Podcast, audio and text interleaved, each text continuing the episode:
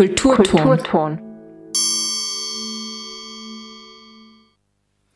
Hallo und herzlich willkommen zu einer neuen Ausgabe des Uni-Konkret Magazins im Kulturton, dem Kultur- und Bildungskanal auf Freirad.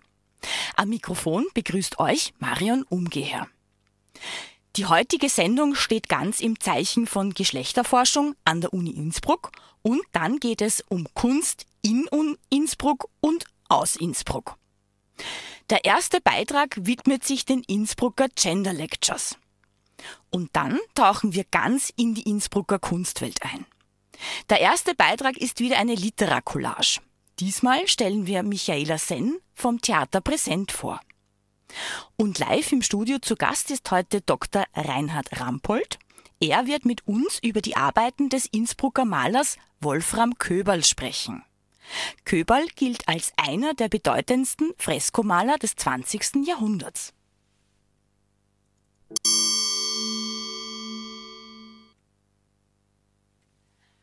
Bereits seit 13 Jahren gibt es die Innsbrucker Gender Lectures. In der von der Universität Innsbruck organisierten Veranstaltungsreihe werden aktuelle Themen unter geschlechterkritischer Perspektive diskutiert. Die Gender Lectures verstehen sich als offenes Forum für Austausch und Diskussion. Melanie Bartos vom Büro für Öffentlichkeitsarbeit hat mit den beiden Organisatorinnen, Gundula Ludwig und Verena Sperg, über den Schwerpunkt der aktuellen Gender Lecture gesprochen.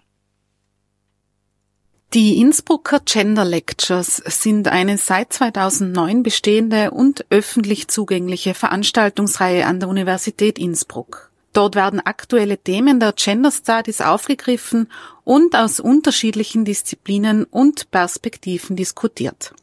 Heute werfen wir einen näheren Blick auf das Programm im aktuellen Studienjahr 2022-23. In diesem Winter- und Sommersemester steht die Thematik Digitalisierung im Fokus. In mehreren Vorträgen bis in den kommenden Sommer hinein werden digitale Transformationen aus der Perspektive der interdisziplinären Geschlechterforschung beleuchtet. Ich habe mit den Organisatorinnen Gundula Ludwig und Verena Sperg vom Center Interdisziplinäre Geschlechterforschung Innsbruck gesprochen. Gundula Ludwig ist Leiterin des CGI und Professorin für sozialwissenschaftliche Theorien der Geschlechterverhältnisse. Ludwig erzählt von den Hintergründen der Veranstaltungsreihe.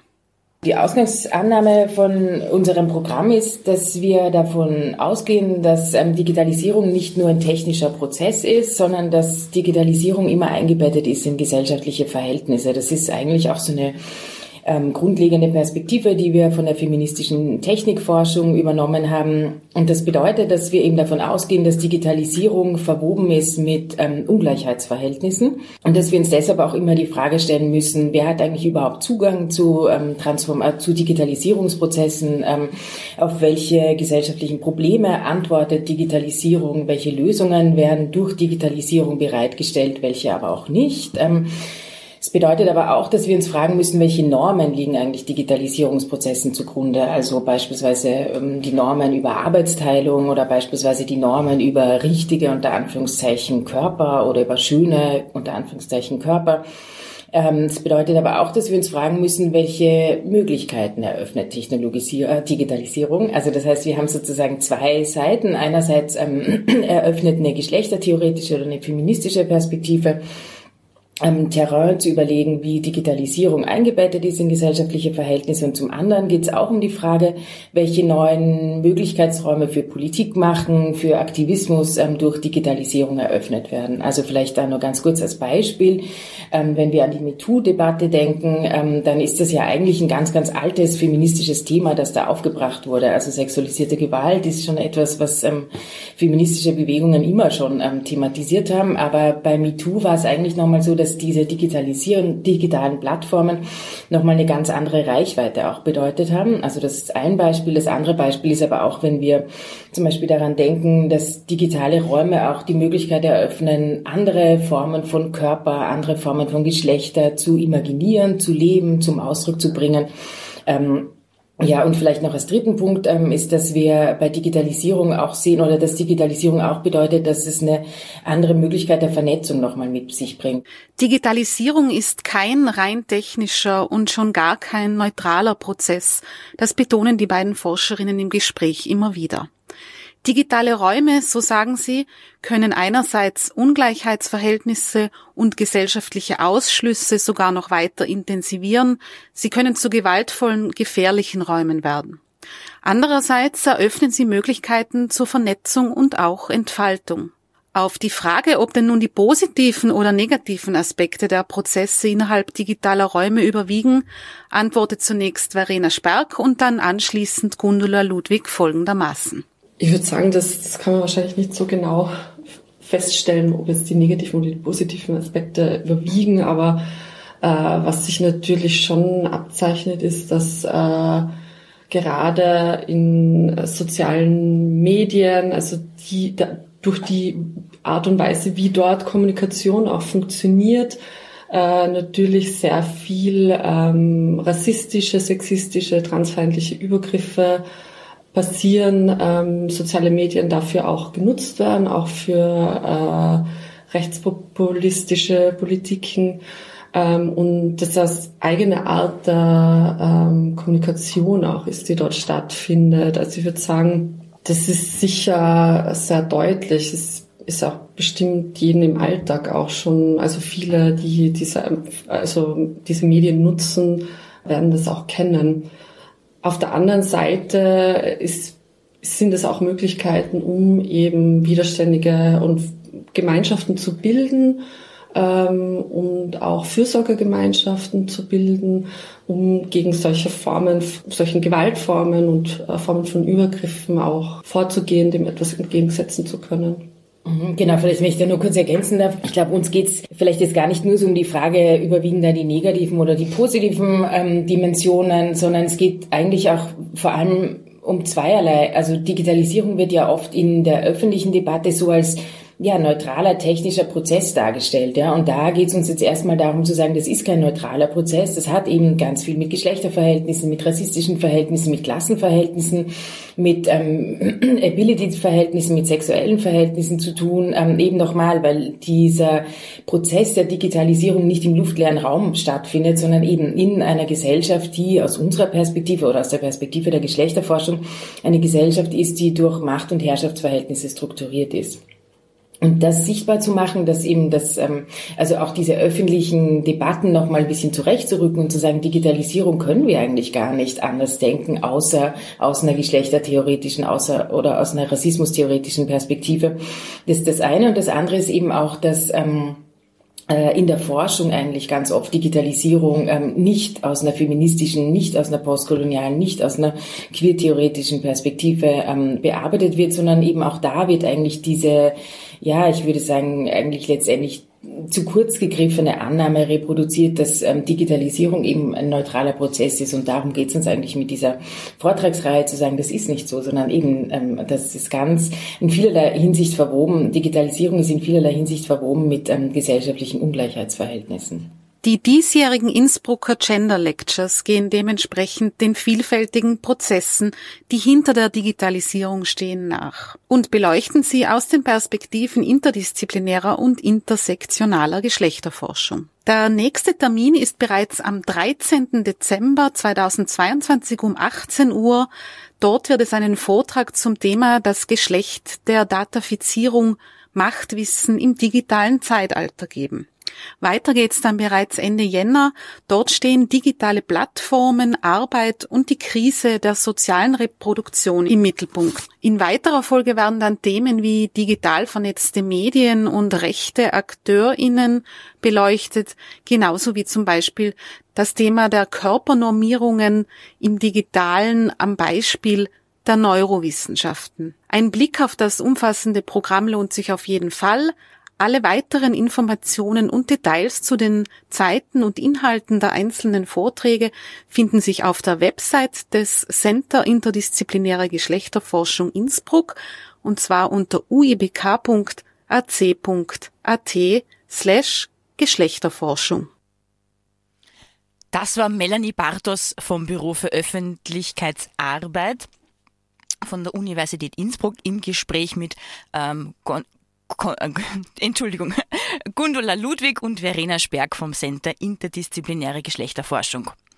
Für alle, die nicht dabei sein können, alle Gender Lectures können auf Freirad und in der Radiothek nachgehört werden.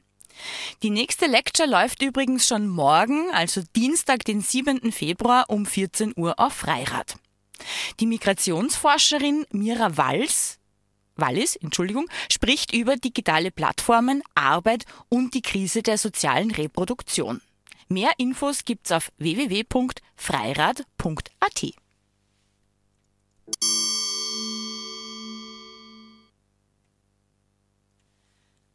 Dominik Unterziner war wieder in Innsbruck für eine Literacollage unterwegs.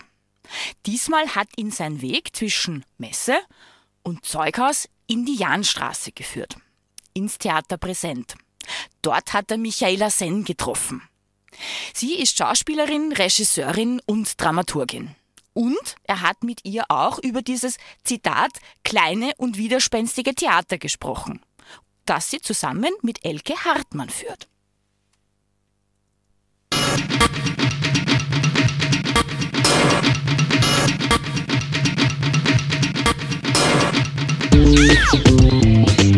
Ich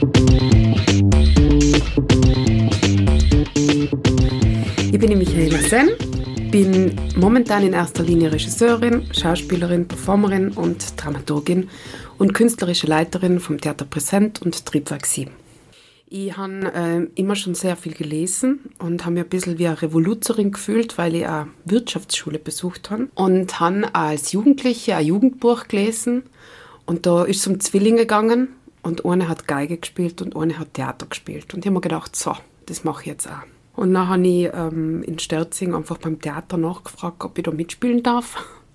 Und dann haben wir ein Jugendensemble gegründet und es war total nett, weil ich am Anfang auch gleich schon bei den Stückauswahlen mitreden dürfen oder sogar selber auswählen haben dürfen.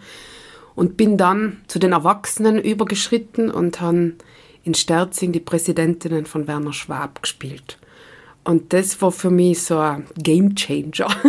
Also das war einfach so eine andere Art von Theater, und das hat mich irgendwie so gekitzelt, das hat mich so scharf auf das gemacht und irgendwie hat sich da irgendwie der Wunsch manifestiert, in dem Medium weiterzumachen. Und haben dann während dem Studieren dauernd der Kollegin erzählt, dass sie unbedingt spielen will. Und dann hat sie gesagt, ja, dann mach halt was. Und dann bin ich zum Kellertheater hingegangen haben dort an die Tür geklopft bei, dem Probe, bei der Probebühne und haben gefragt, ob ich da einfach spielen darf. Und die damalige Leiterin hat mir angeschaut und gesagt, wer bist du? Was, hast du vorzuweisen? Und ich habe gesagt, nichts, ich spiele gern und die wollte halt mal schauen, ob das, ob das was hergibt. Und dann hat sie mich vorsprechen lassen und hat gesagt, ja, das macht Sinn, ich soll halt eine Ausbildung machen. Dann habe ich weiter studiert und eines Tages ruft mir meine Mama an und sagt, die vom Kellertheater suchen die. Ich gesagt, wegen? Ja, ruf sie zurück. Und dann haben sie mich gefragt, ob ich mitspielen will. Und ich, ich war total überfordert, äh, haben dann mitspielen dürfen mit vielen Leuten, die zu der Zeit ähm, in der Endphase ihrer Schauspielausbildung waren. Und die haben mich dann ein bisschen überredet, diese Ausbildung auch zu machen an der Schauspielschule in Innsbruck.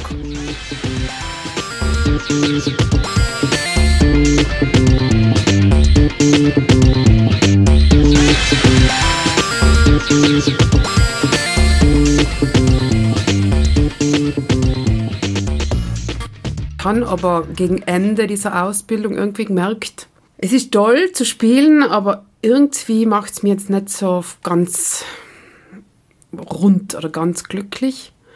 Und haben dann ähm, mit der Freundin einen Verein gegründet und wir haben ein erstes Projekt umgesetzt, Radio Noir.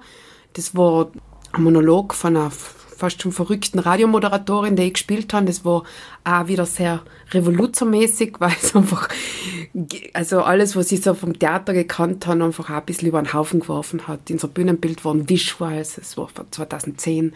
Wir haben selber Musik gemacht und wir haben es Theaterclubbing genannt, also alles richtig radikal.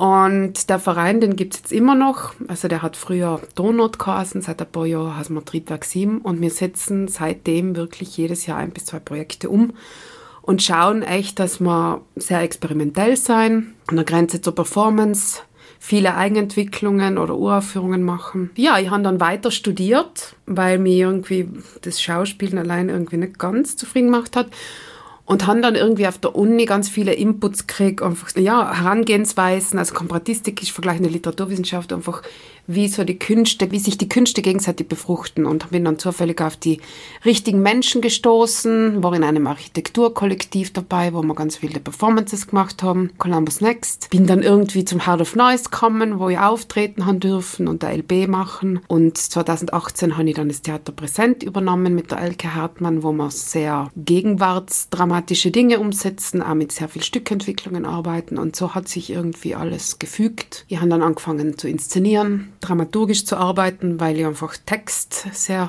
toll finde und liebe. War dann äh, für eine Karenzvertretung Dramaturgin am Landestheater, wo ich das ein bisschen vertiefen haben können. Ja, und jetzt mache ich die Sachen einfach alle ein bisschen.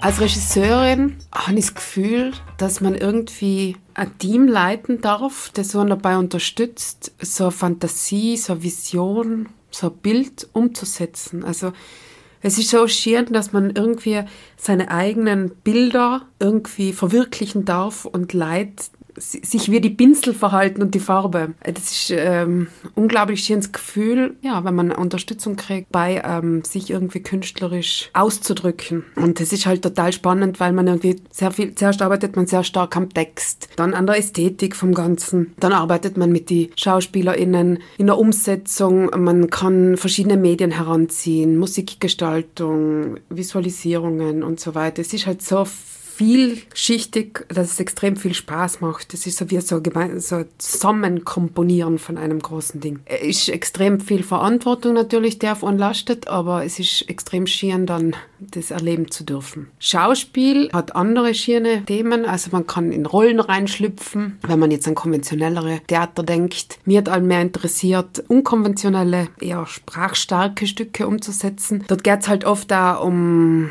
ja, so ein bisschen auch die Komfortzone zu verlassen, schauen, wie weit man sich traut. Also sich auch so Räume zu schaffen, dass man in der Performance oder in, im Theaterabend weitergehen kann als vereinbart. Also ein gemeinsames Wir-Erlebnis eben jetzt zu schaffen zwischen den Leuten auf der Bühne und den Leuten im Publikum.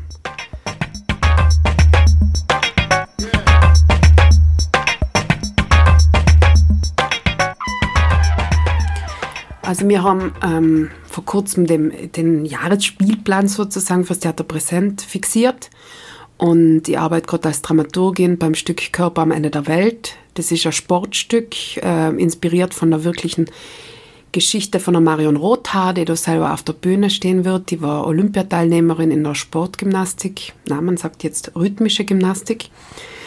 Und da habe ich die Dramaturgie gemacht und wer aber beim nächsten Stückchen präsent bei Die Freiheit einer Frau die Dramaturgie machen, haben gemeinsam mit dem Regisseur Joachim Goller einen ähm, kurzen Roman von Edouard Louis ähm, dramatisiert. Dann mache ich Regie im Landestheater bei dem Stück Schokolade für alle ab sechs, wo es darum geht, um die wichtigste Frage überhaupt, wie man gerecht Schokolade aufteilen kann. Und im Herbst mache ich, ähm, inszeniere ich im Brux ein Stück von der Elfriede Jelinek, und zwar Das Licht im Kasten, wo es um Mode, Fast Fashion und so weiter geht. Ausdruck, Theater, Text, experimentell, Performance, interdisziplinär.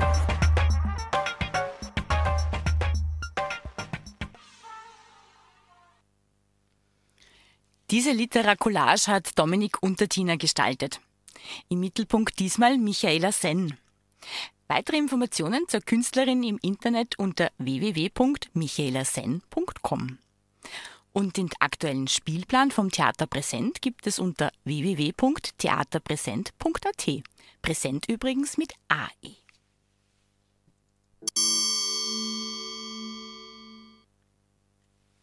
Wir bleiben beim kulturellen Leben in Innsbruck. Und wir kommen zu unserem heutigen Gast im Studio, Dr. Reinhard Rampold. Herzlich willkommen. Äh, er hat sich seit dem Studium ganz der Kunst verschrieben und auch im Ruhestand beschäftigt er sich auch weiterhin ganz leidenschaftlich damit. Und in Kürze erscheint auch ähm, seine umfangreiche Werkschau über den Innsbrucker Maler Wolfram Köberl. Wolfram Köberl gilt als einer der bedeutendsten Freskomaler des 20. Jahrhunderts. Er ist 2020 im Alter von 93 Jahren verstorben. Herr Dr. Rampold, schön, dass Sie heute hier sind. Ich habe mir die Frage gestellt, Wolfram Köberl hat so viele Fresken gemalt. Aber wie geht das denn jetzt genau? Muss man da nicht Jahre hindurch äh, an einem Gerüst arbeiten, damit man ein Fresko an eine Decke bekommt? Wie geht das denn?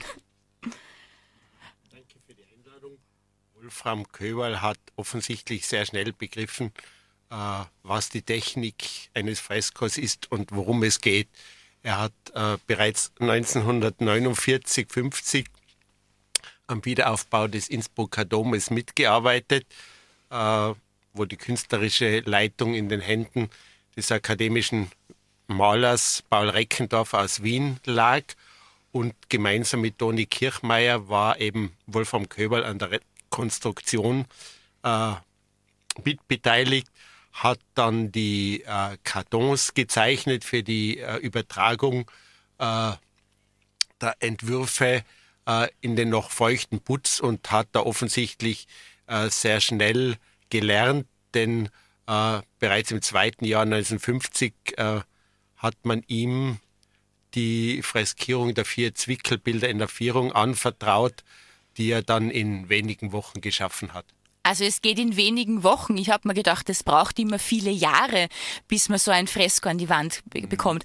Aber wie sind denn da die ersten Schritte? Können Sie uns das vielleicht ganz kurz erzählen, Herr Dr. Rampold? Ja, äh, wenn ein Künstler eine Kirche ausmalt, äh, geht er zunächst, so war es zumindest bei Köberl, aber wahrscheinlich auch bei allen anderen, in die Kirche, lässt den Raum auf sich wirken, äh, fertigt dann äh, zu Hause die Entwürfe, zunächst äh, Bleistiftskizzen, dann Aquarellskizzen, die sogenannten Pozzetti, die im Wesentlichen schon das ganze Bild erfassen. Und dann äh, ist die nächste Aufgabe die Anfertigung der Kartons, also im Verhältnis 1 zu 1. Äh, und äh, mit diesen Kartons überträgt er dann die Figuren äh, an das Deckengewölbe. Das Deckengewölbe muss von einem guten Maurer, der äh, gut mit dem Freskanten zusammenarbeitet, freskiert werden. Es heißt ein Tagwerk, also so viel wie der Maler an einem Tag malen kann, äh, muss der äh, Maurer an frischem Putz auftragen. Und da ist es natürlich sehr wichtig, dass der Putz nicht zu langsam trocknet oder zu schnell trocknet, und äh, da war natürlich Köberl auch sehr genau bei seinen Vorgaben und hat dann schon immer wieder, auch sehr gute Partner gefunden, die bereit waren, mit ihm diese äh, wochenlangen Strapazen durchzuführen. Und äh, in der Regel hat er so ein, ein großes Deckenfresko in einer Kirche in einem Sommer in drei bis vier Monaten äh, gemalt.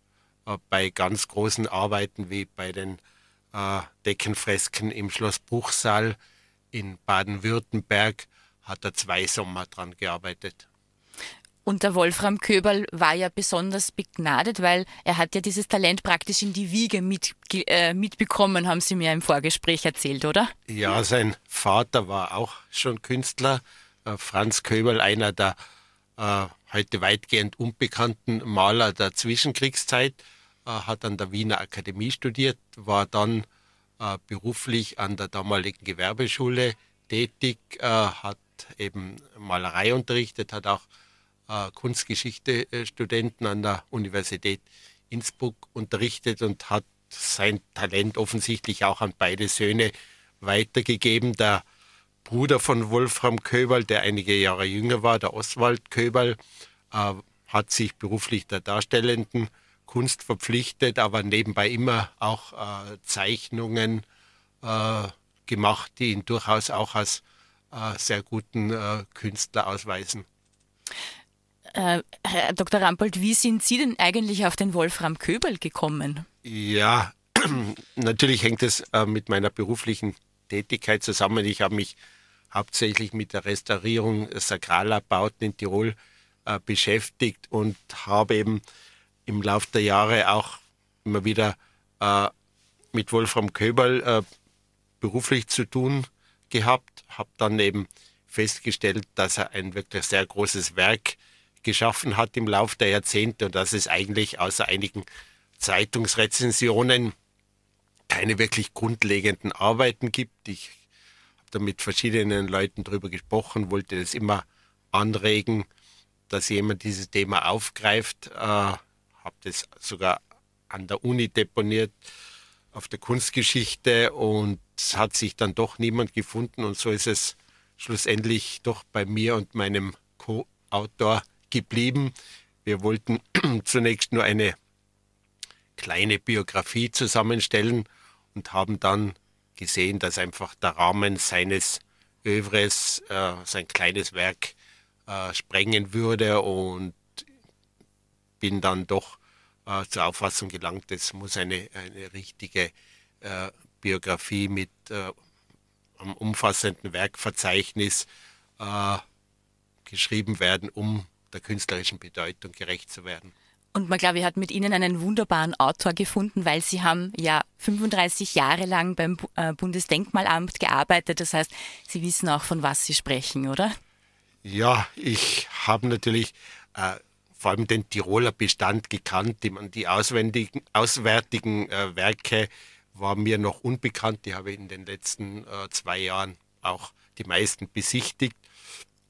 Aber natürlich äh, wenn man dann wirklich ein Werkverzeichnis erstellt, ist man erstaunt, dass man neben den bekannten Werken auch sehr viel unbekannte und kleine Arbeiten entdeckt, von äh, Wandfresken an Hausfassaden, von äh, Altarbildern bis Kreuzwegzyklen oder auch eben gesamte Altarentwürfe, die er geliefert hat. Er hat ja nicht nur seine Fresken gemahlen, sondern war auch äh, der künstlerische Leiter für Rebarockisierungen von Kirchenräumen. Da haben Sie jetzt ein wunderbares Stichwort geliefert, Rebarockisierung, weil das war ja das große, ähm, die große Spezialität von, von Wolfram Köberl, oder? Dieses barocke, aber eigens interpretieren, wenn ich Sie richtig verstanden habe, ja, oder? also Köberl kam natürlich nicht aus dem Nichts. Er hat natürlich auch seine Vorbilder gehabt. Er hat ja äh, zunächst nach äh, der Schule in Innsbruck bei Anton Kirchmeier, dem letzten äh, großen Kirchenmaler Tirols, äh, Kurse besucht, hat dann auch an der Akademie in Wien studiert, ein Kunstgeschichtestudium auch an der Uni in Innsbruck begonnen und äh, hat natürlich sehr bald seine Vorbilder gefunden und seine Liebe zum Barock entdeckt.